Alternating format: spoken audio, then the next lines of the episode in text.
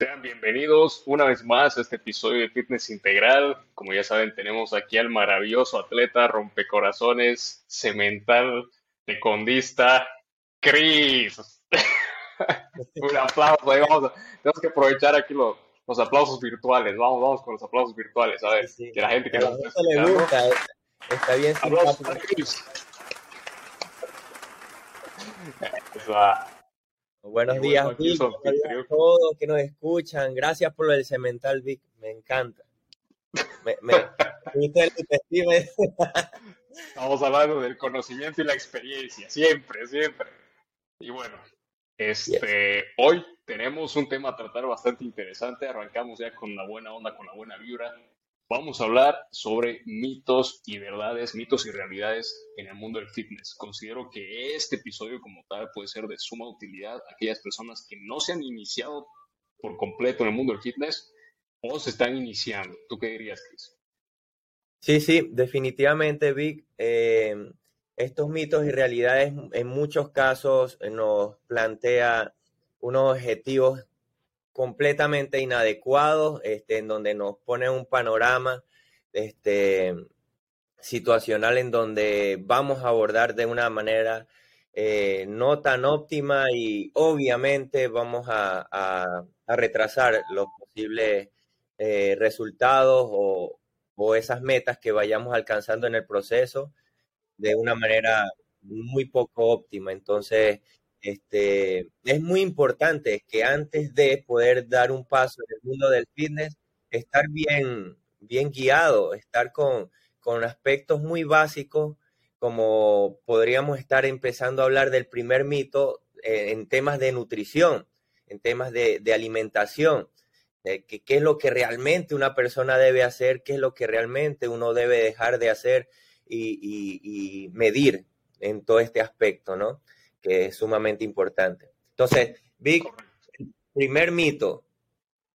Y estos mitos vienen dados de, mi experiencia, ¿ok? En donde se han repetido muchas veces, en donde me han preguntado, en donde me han dicho, de cierta manera, eh, personas que se me acercan en el mundo del, del fitness, del entrenamiento, y estas dietas estándares, estas dietas que están eh, de cierta manera creando a lo que refiere un, un, estándar del deber hacer para poder conseguir ciertos resultados.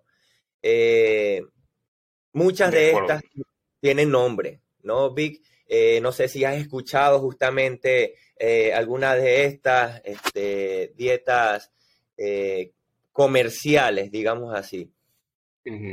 ¿Como cuál? Por ejemplo, eh, la dieta paleo. Que tiene un sentido de base general espectacular. Ahora, ¿a qué llevo yo que esto es un mito?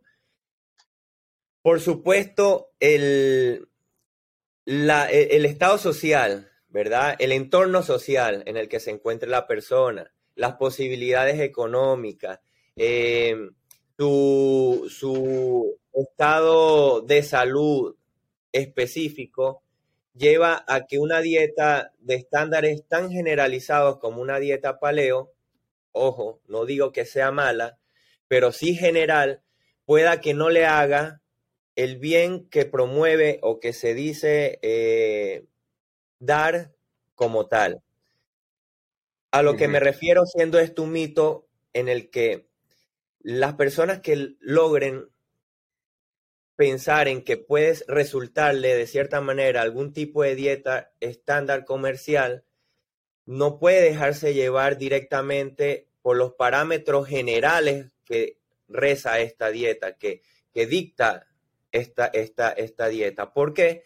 Porque si claramente entendemos que somos seres humanos que tenemos diferencias y no nunca, eh, por más similitudes sanguíneas que tengamos, eh, mi hermano eh, gemelo, no somos, no tenemos un mismo organismo, no tenemos una misma capacidad orgánica, vamos a tener diferenciaciones. Ahí parto. Principio de individualidad, de acuerdo a mis gustos, de acuerdo a mi mi gasto calórico, de acuerdo a mi actividad diaria, siempre va a haber un cambio, una diferencia, en donde vamos a ser acertados con una, un buen aprovechamiento de esta dieta, por ejemplo, paleo, ¿ok? Es en donde tengamos una dirección de un profesional, en donde en, e, en constante evaluación con él voy a poder estar llevando y aprovechando a lo que refiere esta dieta como tal. Es un mito considerar... mito en realidad, Chris? O sea, ¿el mito vendría a ser hacer dieta funciona o cómo describirías el mito? Que no existe dietas, eh, eh, eh, que no existen dietas que me haga bien, dietas paleo no, existe dieta Cristian, dieta Víctor, ¿me entiendes? Dieta específica a la persona. Es un mito que las dietas eh, te va a conseguir el objetivo real que te están promoviendo, porque depende de, es multifactorial, es un mito. El tema de que las dietas son realmente generalizadas, si no son individualizadas, específicas. Coincido, coincido. Para, para mí es un mito eso de la dieta. Yo también creo que si bien las bases que sustentan podrías partir desde dieta para la raza humana, si quieres verlo así, ¿no? Partiendo de ahí. Y conforme avanzas, naturalmente, dieta, por su propia definición, que es un estilo de vida que incorpora tus hábitos nutricionales y no nutricionales, va a hacer que sea la tu dieta es la dieta Chris, mi dieta es la dieta Vic, la dieta del que nos escucha es la dieta de María, la dieta de José. Entonces, sí, yo también soy de la idea de que es un mito que seguir esta clase de dietas promueven los resultados y objetivos que te están diciendo, sobre todo y que son sostenibles a largo tiempo. No lo son, porque la mayoría de la gente empieza con estas dietas como una manera de como una manera de variar sus hábitos nutricionales para conseguir un objetivo lo más rápido posible. Y comúnmente la experiencia creo que nos ha enseñado que esa no es la manera más saludable de hacerlo. Todo lo que viene acelerado, rápido y forzado no perdura en el tiempo, sobre todo en este, en este tema de fitness. Entonces, para mí es totalmente un, mito el, irse por dietas, ¿no? Sí, definitivamente el, el poder hacerlo sostenido en el tiempo nos llevaría a, comprender de que debe, debemos de tener eh, los elementos necesarios para eso eh, fácilmente a nuestro alcance, por ejemplo, este, en donde sea de gusto de nosotros, obviamente también, en donde eh, de acuerdo a las cantidades vayan acorde a nuestra actividad eh, diaria, ¿ok? Y ya estamos hablando de tres elementos, entonces eh, es por esto que para mí, ¿ok?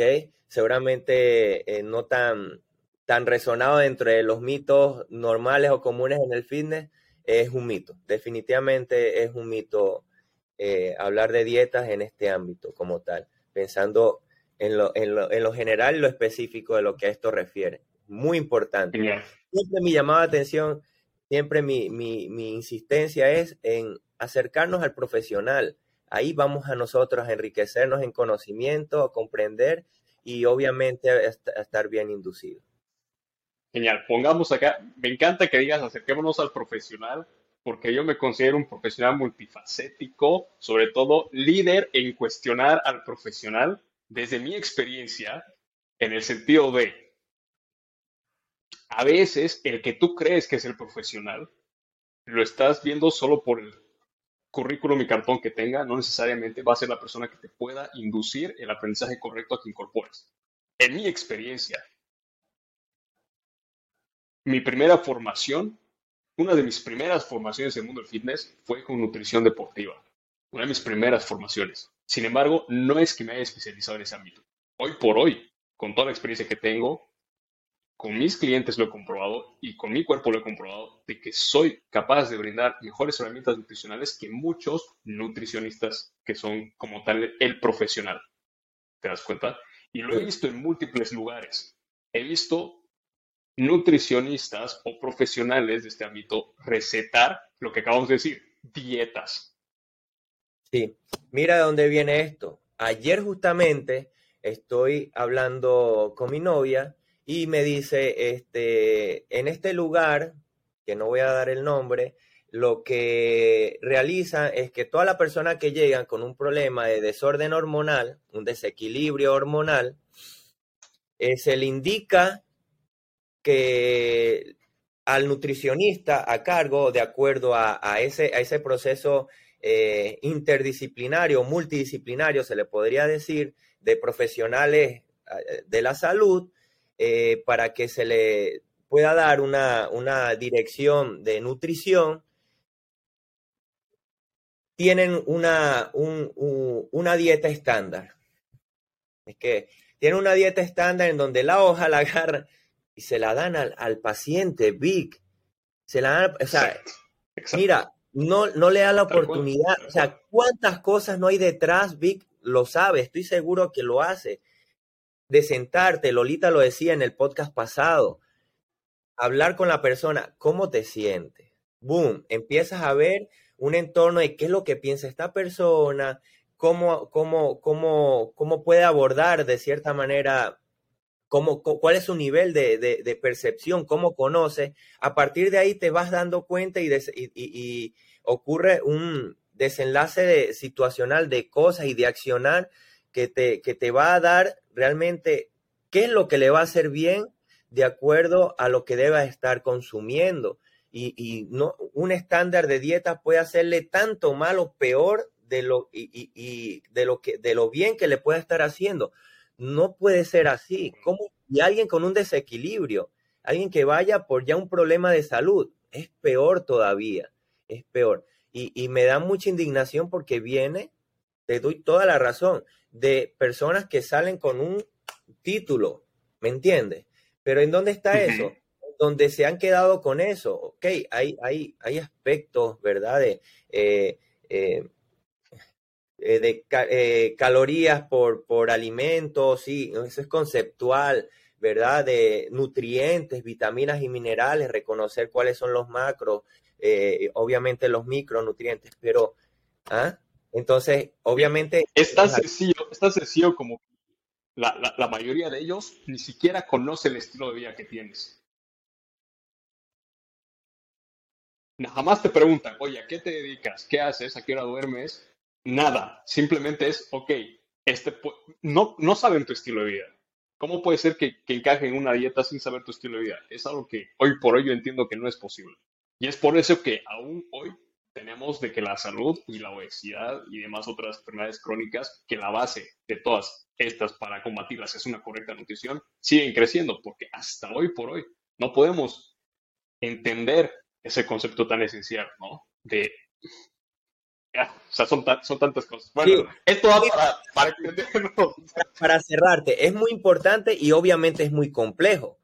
¿Qué pasa? que ahora el, el, comercializar la salud te lleva a que necesito es una hora y mucho es una hora cuando te dedican para poder hacerte una consulta, ¿verdad? Porque obviamente hay muchos más factores que tienes que abordar e ir a paso lento ¿ok? Con detenimiento y mucha atención para poder encontrar eso, eso, esos parámetros que hay que ir abordando de a poco. Entonces, son horas en donde tienes que dedicarle y, obviamente no es, no, no va por el lado que se busca actualmente, que es ser comercial, es ser redituable, no tiene sentido. Eso, por ahí no va la salud, no va la salud. Mito, mito total. Número dos, Número dos, espérate.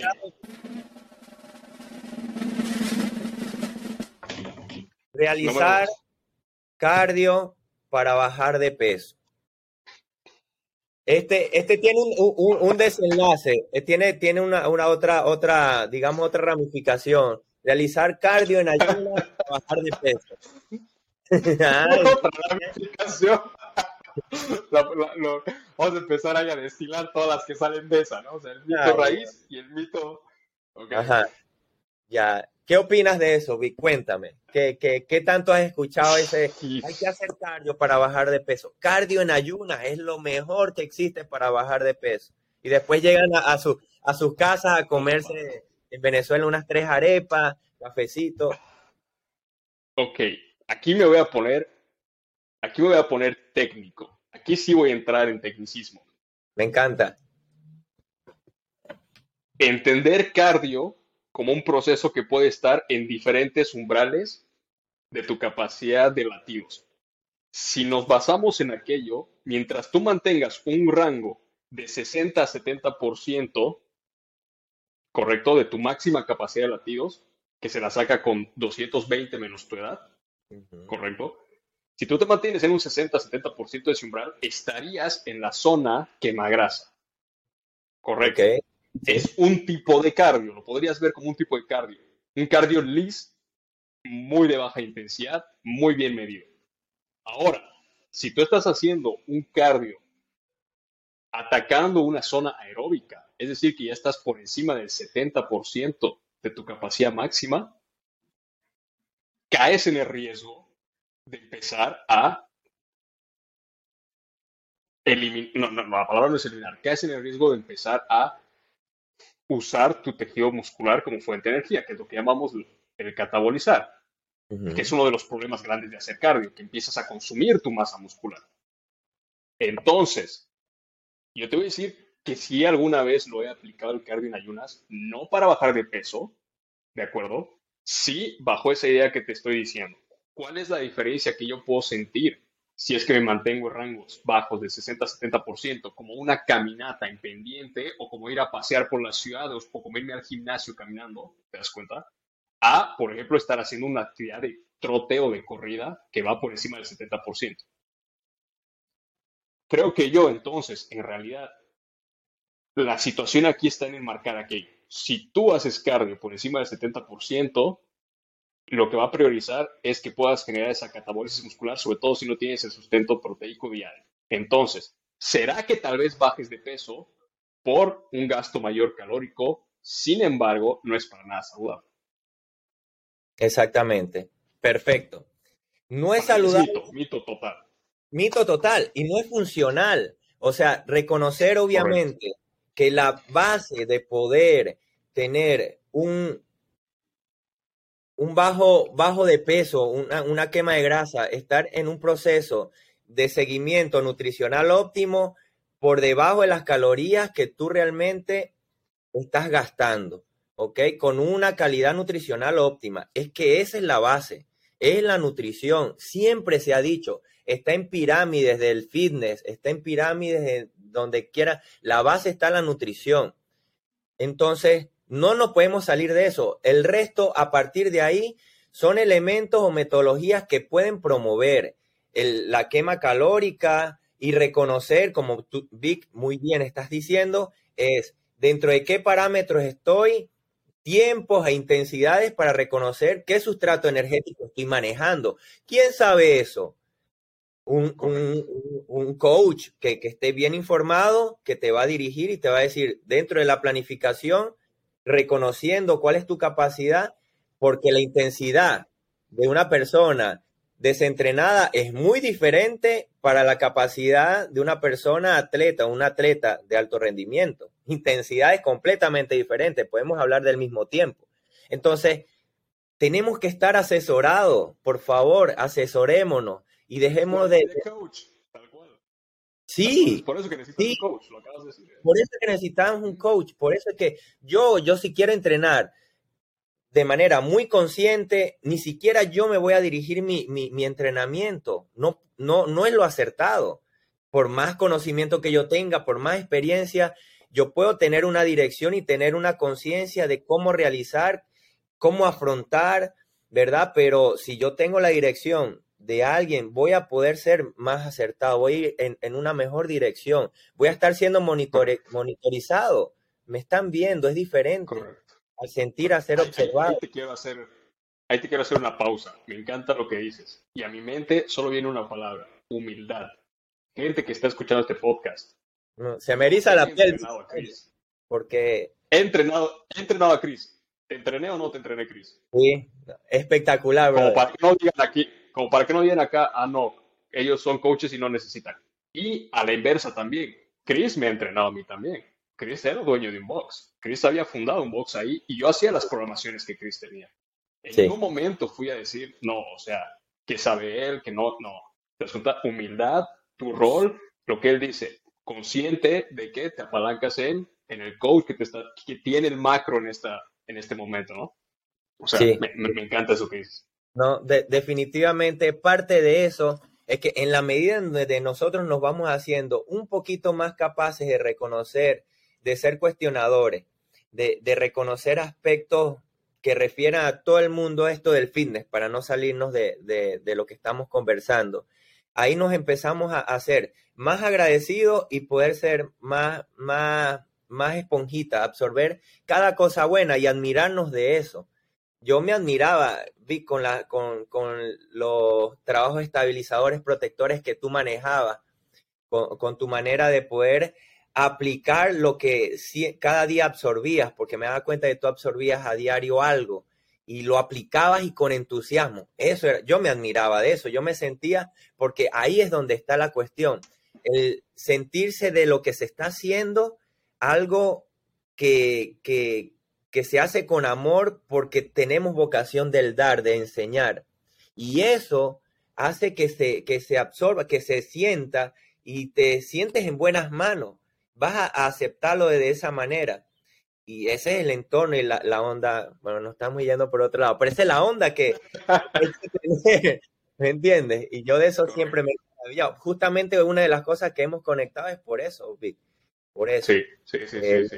Y, mucha gente sabe que hoy por hoy también manejo en mis entrenamientos metodología cluster. La primera persona que me introdujo ese método, con una gran colega en ese entonces, compañera de equipo, que era Rebeca, fue Chris. ¿Te acuerdas? Oh. Mm. Chris nos hizo hacer unos back squats en método clusters y yo ni conocía esa palabra, no sabía qué estábamos haciendo. Sí. Años después la empecé a incorporar y a mi manera también estudiarla, reaprender, evolucionarla y, gente, es así, es así, ¿no? Ahora, para no desviarnos tanto, quiero sacar, como tú dices, un derivado de ese mito. Este, este sí que yo lo pondría, este, me, ha, me ha traído problemas, Chris. Este me ha traído problemas, ¿sabes? hacer cardio para calentar antes de entrenar. Uy, ya. Sí, ya. No, ¿verdad? Te deberías subir a la elíptica, a la trotadora, a la remadora, 20, 15 minutos para calentar, 10 minutos para calentar antes de entrenar. Mito o realidad. Mito, totalmente mito. Totalmente mito. En el gimnasio es una cosa que, que es pan de cada día, o sea, es, es ahí. Sí. Y definitivamente no. No, mira, a mí no me gusta satanizar absolutamente nada. Considero que todo tiene un sentido y tiene una esencia. Hay que ver, obviamente, qué es lo que promueve cada cosa que hacemos en relación al movimiento. Si, obviamente, movernos tiene un sentido de, su, de subir pulsaciones, de si estamos haciendo algo analítico como es el trotar, o estar en una bicicleta, empiezas a, tu ritmo cardíaco a, elevarse, pero hay ciertos elementos que van antes y ciertos elementos que pueden ir después para poder acondicionar, que, que si, si el objetivo es acondicionar y prepararte para una actividad de mayor intensidad, no es lo óptimo solo trotar 10, 15 minutos ni estar en una elíptica 10 y 15 minutos. Por supuesto que no. En algún momento lo tomas como, como una alternativa para salir de la rutina y estar unos cinco minutitos en la, en la máquina para despertar un poquito tu sistema. Y luego de ahí salir a hacer unos estabilizadores, eh, depende de lo que vayas a hacer en el día, unos protectores de hombro, ¿verdad? Que va mucho dentro de la isometría, bandas elásticas, unidades inestables. Eso es lo óptimo. Eso es muy, muy acertado. No está mal pero es como, porque es que siempre ves que, la gente se va por otro lado y dice, ya va, pero te pueden sacar el, tema de, lo que te estoy diciendo. Puede ser puntual, puede ser un viernes, puede ser un lunes para después de ese fin de semana así, pero no te quedes 15 minutos y de ahí vas a ir a hacer un, un, press de banca o una, un back squad a un 80%. Olvídate. O sea, o te lesionas, no le vas a sacar provecho, ese 80 va a ser un 60, fuera el lugar no tiene sentido, así que mito total. Mito total. Mito total. Mito total. Siguiente, Chris. ¿Cuál? Vamos. Este me gusta y este va a ser, va, va dirigido mucho a estas personas que ya tienen un tiempito, esto, esta, eh, eh, em, eh, estos entusiastas del fitness que tienen ya un tiempito entrenando y quieren... entusiastas del fitness. ya, mira, me viene mucho, no sé qué tanto tú lo has escuchado, pero a mí se me acerca mucho, mucho jovencitos, 15, 16, 17 años, 18 años, jovencito, ya tengo 34. que hacen ya calistenia, van al gimnasio, están agarrando, ¿verdad? Su forma física y, entonces ya quieren potenciarse. Eh, las máscaras de entrenamiento. Realmente las máscaras de entrenamiento potencian eh, la capacidad de consumo de oxígeno máximo. ¿Qué consideras tú, Vic? ¿Es un mito o una realidad? A ver. Estoy tratando de acordarme a quién he visto con una de esas máscaras. ¿Eras tú, Chris? Yo tenía una. ok, entonces Yo tenía una, no sé si me llegaste a ver. Ya, entonces debe ser esta, porque yo tengo la imagen y digo, he visto a alguien entrenar así con esa máscara. bueno, yo para esto, de verdad, siempre me informé bastante. Mi intención en ese momento era, eh, quería competir en CrossFit, recuerda. Entonces yo quería Obviamente eh, en Bolivia, 7000, 7000, eh, 3000, 2000 y algo metros de altura. Te tiene, ¿no? Correcto, 3600 en no más, eh, Para mí siempre fue una esa diferencia. Yo siempre vivía al nivel del mar. Considerar rendir a, a 2000 metros de altura era, era un reto. Eh, obviamente yo estaba buscando alternativas para acelerar mi proceso de, de capacidad de consumo de oxígeno. me río porque entonces, y este tema de las máscaras, uh, esto hace que mejores la capacidad de consumo de oxígeno máximo. Yo, ¿y cómo actúa? No le encontraba sentido. Resulta que acontece que no, o sea, obviamente lo que hace es restringir un poco tu capacidad de este, mecánica de poder adquirir oxígeno y poder expulsar tu, tu dióxido de carbono. La ganancia real que tiene una máscara es mecánico. Capacidad de muscular, de poder eh, llevar a tus pulmones a trabajar a una mayor intensidad que puede ser hasta contraproducente eh, y de esta manera hacerlo, hacerlo eh, más capaz, más fuerte, ¿ok? Literalmente como muscular, un bíceps va a hacer que, que hipertrofie, este, pero una manera bastante, bastante complicada. Entonces, esto, esto ha sido súper comercial y muchas personas se me han acercado para poder potenciar su capacidad de consumo de oxígeno, lo cual es un rotundo con experiencia propia. ¿Qué tienes? Eh. ¿Qué, qué, qué, experiencia, qué, conoces del tema de, las máscaras, esta ayuda ergogénica? La, la, máscara más cercana que he utilizado como ayuda ergogénica ha sido tener que entrenar con barbijo y no me gustaba para nada, ¿sabes? Y no le hallaba el beneficio y yo decía, esto no tiene sentido. O sea que para mí es un... Mm, analógicamente diría ponerse cualquier cosa acá, esperando que tu capacidad aeróbica mejore, así que te tapa la nariz, la boca, que tu capacidad respiratoria mejore. Creo que no. Yo, yo diría que es un mito, total. Muy bien marketizado, muy bien Súper el merchandising del producto y no, ¿sabes qué? Sobre todo, también puedo partir de aquí de una idea. observa qué hacen los más grandes. O sea, yo, yo no he visto triatlonistas que poseen una capacidad aeróbica enorme. A los mejores jamás los he visto recomendar o utilizar una de estas. No, no se ven. Nunca se ven. Eh, definitivamente un bien, un bien comercial, hay un, beneficio, mejor dicho. Sí. ¿Qué, qué crees que hay yo? sí, definitivamente sí. Y, y, siempre he sido tan acertado como en, en, polo opuesto tan, tan ignorante que me lleva a, tocar estos puntos que lo veo de una manera positiva de cierta manera y, reconocer qué es lo que está ocurriendo y qué se siente. Este, pero, pero fíjense, nos, nos engañan y, y ahí es donde siempre hay un llamado de atención. ¿Qué tan importante es estar muy bien dirigido y qué tan importante es informarse y no quedarse con la primera, con el primer video en YouTube, con el primer eh, artículo científico supuestamente, todo tiene un basamento y hay personas que están muy, muy este, metidos en este tema de, poder eh, eh, darle realmente una connotación acertada a lo que refiere cualquier ayuda ergogénica. De esto yo desglosé, por ejemplo, eh, la máscara de entrenamiento, mira, puse cinturón de entrenamiento. Esto no es un mito, pero sí hay algo que no se reconoce muy bien cuál es la utilidad, en qué momento el uso de este, ¿verdad? Porque en muchos casos termina siendo literalmente una de las cosas o connotaciones que se han dado con respecto a la máscara, también el, el cinturón. Algo muy estético, se ve bien, ¿verdad? ¿Por qué lo usa? Es que él lo usa, pero ¿sabes por qué lo usa? ¿En qué momento se usa? ¿Qué está haciendo en ti? ¿Qué estás dejando a un lado para poder realmente pasar a esto? Entonces, dime tú algo, Vic. Yo, yo tengo algo muy claro del cinturón y ya pasamos al siguiente, que es importantísimo. y, trae, trae el, de aquí que puede derivar un episodio completo sobre solo ayudas ergogénicas. ¿Te das cuenta? Sería es todo un mundo. Es todo un mundo. y seguro va a servir mucho. En cuanto al cinturón, hmm, tema, tema delicado. En mi experiencia propia,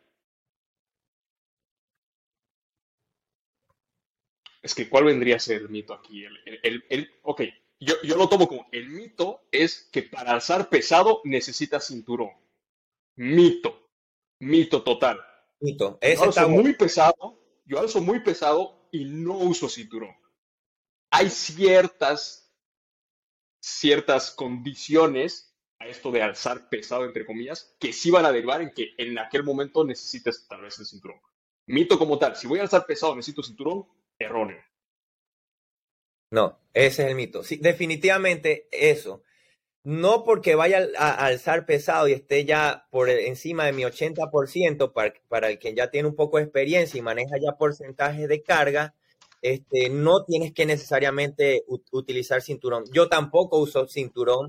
Yo hago mis trabajos de preactivación justamente para poder tener un buen, este, un buen core, core eh, o este Sí, lumbopélvico coxofemoral, todo lo que refiere a mi brace y mi zona media, que también implica glúteo, también implica isquiosurales, ¿verdad? Y, y, toda esa musculatura interna que desconocemos, creemos que el abdomen, se cree que el abdomen es netamente el recto abdominal, lo que se ve, el six pack, ¿verdad? Y, por, y, digamos los músculos eh, laterales del abdomen. No, internamente hay una musculatura que estabiliza todo lo que es la columna vertebral. Eso únicamente se puede activar de manera correcta o potenciadora es en posiciones de planchas pronas, supinas, laterales, en unidades que impliquen mucha inestabilidad sobre un bosu, una pelota fit. Entonces, haces eso, obviamente estás reconociendo, toda tu musculatura se reconoce y se, y se agrupa para poder proteger toda esta zona. Necesitas utilizar cinturón, no necesariamente solo si no tienes una muy buena musculatura estabilizadora de la zona media o si estás buscando más de ese 100% de tu capacidad máxima. Es un momento específico en donde puedes utilizarlo. ¿Cómo vas a reconocer esto? Teniendo una muy buena dirección. Es que alguien que lo reconozca y tenga el conocimiento para poder eh, eh, inducirte y decirte el por qué, cómo y para qué usarlo. Porque no es plenamente necesario. Es un mito que se necesita cinturón cuando vas a levantar pesado. mito total. Mito total. Y de aquí me encanta. Se me acaba de ocurrir uno que no lo tenía puesto acá. Es mito o realidad. Para tener ese six-pack de Chris, necesitamos hacer abdominales. Y imagínate, abdominales, cuando hablamos de abdominales, vamos al crunch. Y definitivamente no. Ni siquiera puedes mantener un régimen de entrenamiento. Para mí es un mito. Un régimen de entrenamiento donde no implique ningún tipo de flexión de, de, de tronco, ni de inferior a, superior, ni de superior a inferior para conseguir un six pack. Podrías manejar. Ahí, ninguno. Recalcar lo que acabas de decir, ninguno, no necesitas. No, definitivamente no.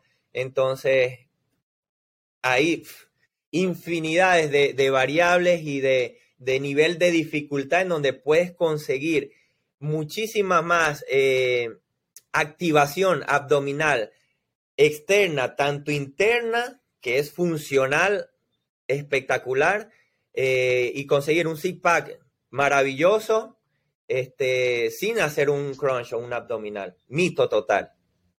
Mito total. Y es lo que nos muestra. Pero hasta con eso nos quedamos, ¿no? Lo que, lo que vemos como, como promoción o comercial, en, eh, un, un, tipo bien musculado haciendo unos crunch que pueden ser hasta lesivos.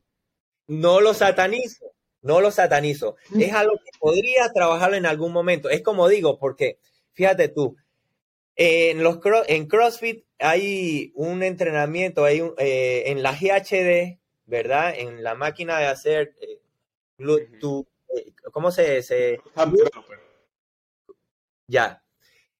hacer un, un, un, crunch de hiperextensión de espalda para pasar adelante en la flexión completa de caer y tocar punta de pie. Uy, eso está extremo. Eso no lo puede hacer cualquier persona. Yo lo haría, sí, pero sé por qué lo haría, sé que lo haría en un momento puntual, es un reto, y sé que he estado preparado para hacer eso porque mi, mi 80% del tiempo no manejo crunch, lo manejo en estabilizadores, inestabilizadores, dinámicos, isométricos o no. Pero este tema este, del crunch está sobrevalorado y está siendo un mito como que es lo único que podemos hacer para poder conseguir un trabajo abdomen óptimo y totalmente errado. Definitivamente. Mito total. Sí. A ver, eh, ya, hemos, ya hemos dicho cinco.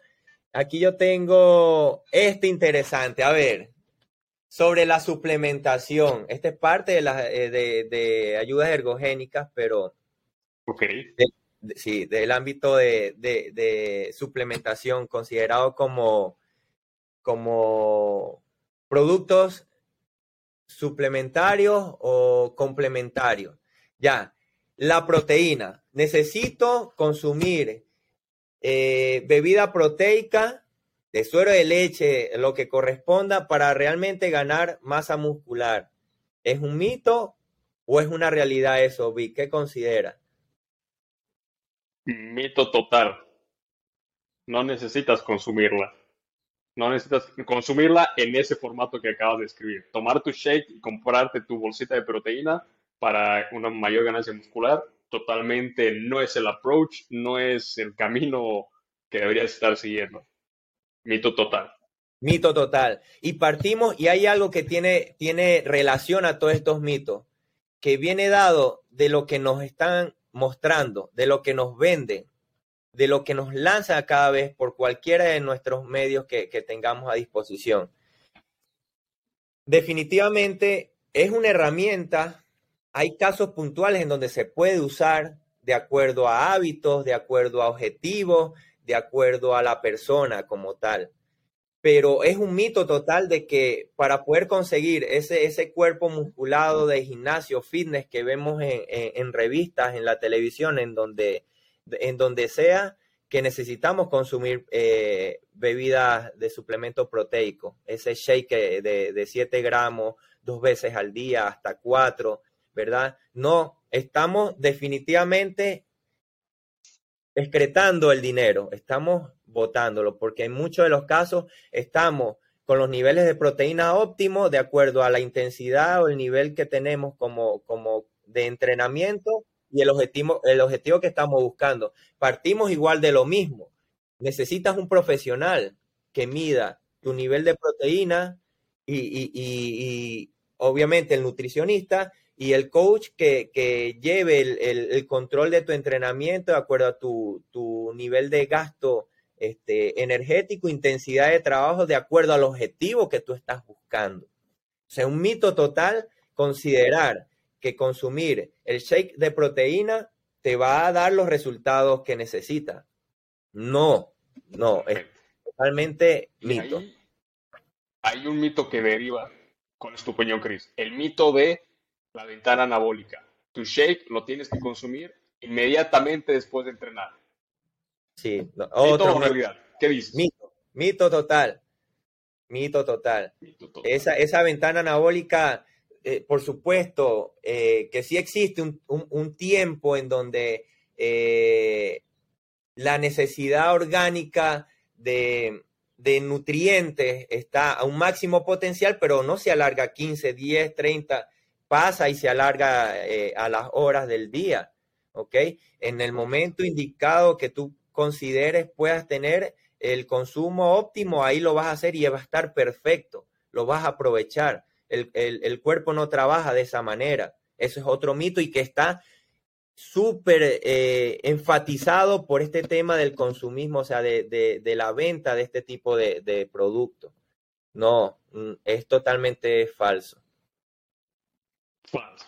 Falsedad tal cual. Muy bien. Uno más, Cris, a ver. El, último del episodio de hoy. Este, este, me gusta mucho y está chévere que cerremos con esto. Me gusta que cerremos con este. Vamos.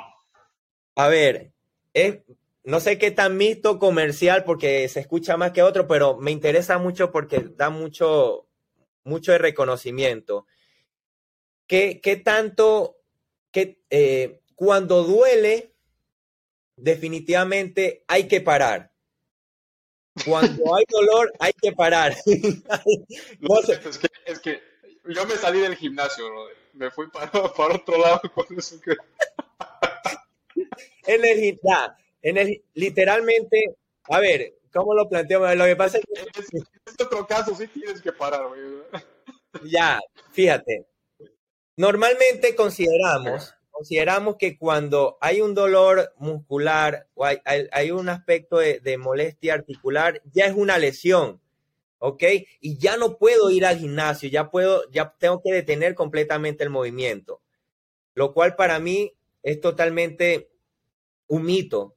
Definitivamente un dolor te está dando un llamado de atención a esa parte eh, o a esa articulación o a esa extremidad como tal. Algo ocurre y hay que darle atención, pero no refiere a que ya tú tienes, tengas que parar por completo. Es decir, esto viene mucho en el ámbito de, de, del reconocer que un atleta de alto rendimiento debe mantenerse en constante entrenamiento porque obviamente depende mucho de, de, su performance para conseguir ciertos resultados y no ir eh, en retroceso. Eh, reconocer que un dolor ¿verdad? Eh, te está dando un llamado de atención, pero no implica una lesión, en definitiva, sino es una atención para abordar y reconocer qué es lo que sucede, tampoco por, por correlación tengas que detenerte por completo. Reconocer que el movimiento definitivamente es promotor de la salud y de generar ciertas condiciones orgánicas para poder justamente acelerar procesos regenerativos es importante.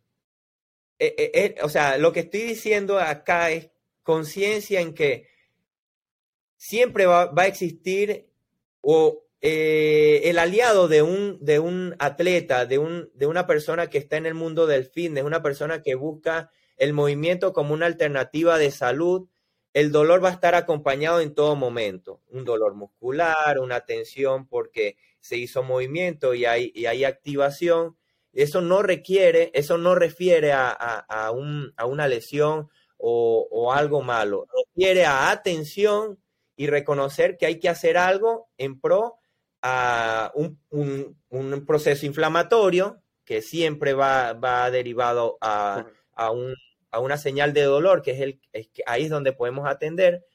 Pero hay procesos inflamatorios súper sanos, como obviamente puede ser después de hacer un trabajo de musculación, y es un proceso inflamatorio a nivel de, muscular y esto es beneficioso, que el proceso de recuperación del mismo, que mientras sea el óptimo, ahí es donde se empieza a ver los resultados. Bueno. Tal cual. Lo, que, aquí... lo que aquí tratamos de decirte es que no porque te esté doliendo es que hiciste algo mal.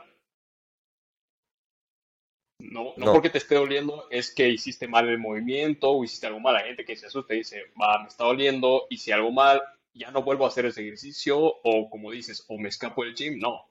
Hay procesos, como bien lo mencionó Chris, son parte de, solo para llamar un poco tu atención, simplemente no es para que, para que te asustes, ¿no? Eh, consigo, es, un mito total, ¿no? Mito total. me encanta, Y volvemos a, a, este, a esta base que yo creo que hay que tener en consideración en todo instante.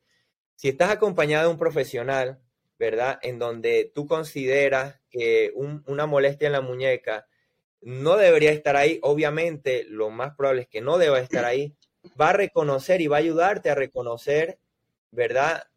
¿Por qué inició? ¿En dónde inició? ¿Cuál es el rango en donde está molestando más? ¿En dónde molesta menos? Y que existe una dirección, una redirección, si lo es y es necesario, a otro profesional, que en este caso puede ser un kinesiólogo, un fisioterapeuta, en donde acompaña el proceso lo más óptimo posible. ¿En pro a qué? A que lo, al objetivo sea alcanzado de manera saludable y disfrutable y que este, los objetivos también sean lo más óptimos posible.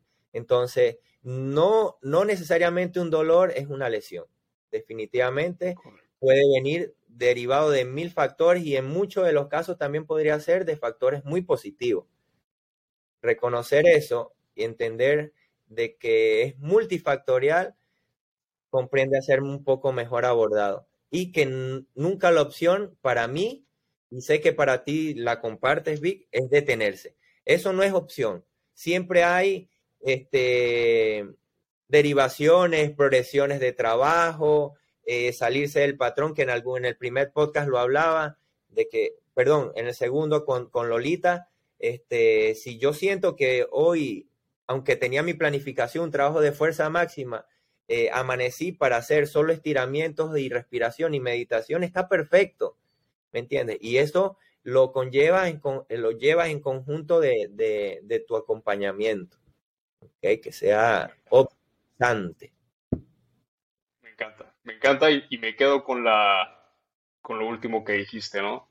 Detenerse no es opción, ni, ni dentro del gimnasio, ni fuera del gimnasio. Gente, detenerse no es una opción. Hay que moverse. Me, vino algo a la mente, pero me gustaría, ¿qué, qué, consideras ahora? Nombramos seis, seis mitos, hicimos ahorita. No sé si, si tienes algo que acotar en relación a todo esto, porque este tema del movimiento eh, trasciende, trasciende mucho y a ver, ¿cuánto tiempo nos queda, Vic?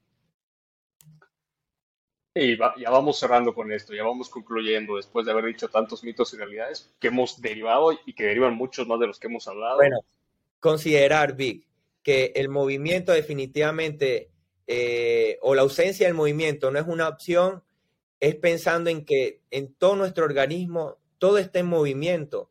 O sea, si vamos a nivel eh, microscópico, eh, a nivel este, celular, ella, eh, eh, nuestras células están en constante movimiento, eh, trabajando en función de que todo vaya en un orden. ¿Ok? ¿Cómo nosotros podemos considerar que es una opción saludable estar acostado sin movimiento? No existe, no tiene sentido. Y al nivel energético, subatómico, no tiene sentido. El movimiento definitivamente es vida. Entonces, eso, eso tiene que quedar muy claro para nosotros siempre tener esa inquietud de que hay que moverse de acuerdo a ciertos parámetros y hay reglas y hay, momentos, pero y hay tiempo, pero el movimiento definitivamente es prioritario. Eso es vida. Si no te mueves, no, no hay, no existe ahí este, nada que, que, le dé sentido realmente a la vida. Correcto. Y con esa conclusión del queridísimo Chris en sus años vastos de experiencia, de investigación, de haberse comprado la máscara, de haberse sacado la máscara, y de todo lo que nos ha contado, gente, de verdad. Y por último, me animo a decirles, ok, ¿sabes qué? Si, no nos crees que es un mito, no nos crees que nuestra posición, estás en toda la libertad de cuestionarnos, cuestionarte y comprobarlo a tu manera, ¿no? Que al fin y al cabo, hey, o sea, e, e, eres, eres, eres libre, ¿no? Y si vienes y nos dices, no, ¿sabes qué? Es una, una realidad, bienvenido. Sin más, ya de aquí en adelante, mm, me gustaría mucho que la gente que esté escuchando esto nos vaya interactuando en los, en los mensajes, nos vaya interactuando en las encuestas que hay en Spotify, nos pueden, las pueden encontrar. En cada episodio que se publica hay un par de preguntas, un par de opciones. Esto sí nos ayuda tanto a Lolita, Cris y a mí para poder ir direccionando y que estos temas salgan de la naturalidad, de lo que ustedes piensan día a día y de lo que ustedes realmente quieren aprender y saber. Sí, capaz, de los mitos, Vic, de, de, las personas que nos escuchan, que tengan inquietudes y, y, plantear y hablar sobre ese tema, dar, dar eh, nuestra, nuestra idea y nuestra, nuestra posición en relación a eso y, y debatirlo, darle, darle algún sentido que sea provechoso para el que tenga la inquietud y entre nosotros. Capaz aprendemos cosas nuevas también, para eso estamos. ¿Sí? Así, eh, es, así es. Este ecosistema es de ida y vuelta. ¿no? Así que me encanta. Dicho eso, nos vemos hasta un próximo jueves. Tengan todos un gran, gran, gran fin de semana ya prácticamente, ¿no? Así que gracias, Chris, por estar presente. Gracias, gracias hermano. Gracias a todos los que están escuchando el podcast. Hasta una próxima.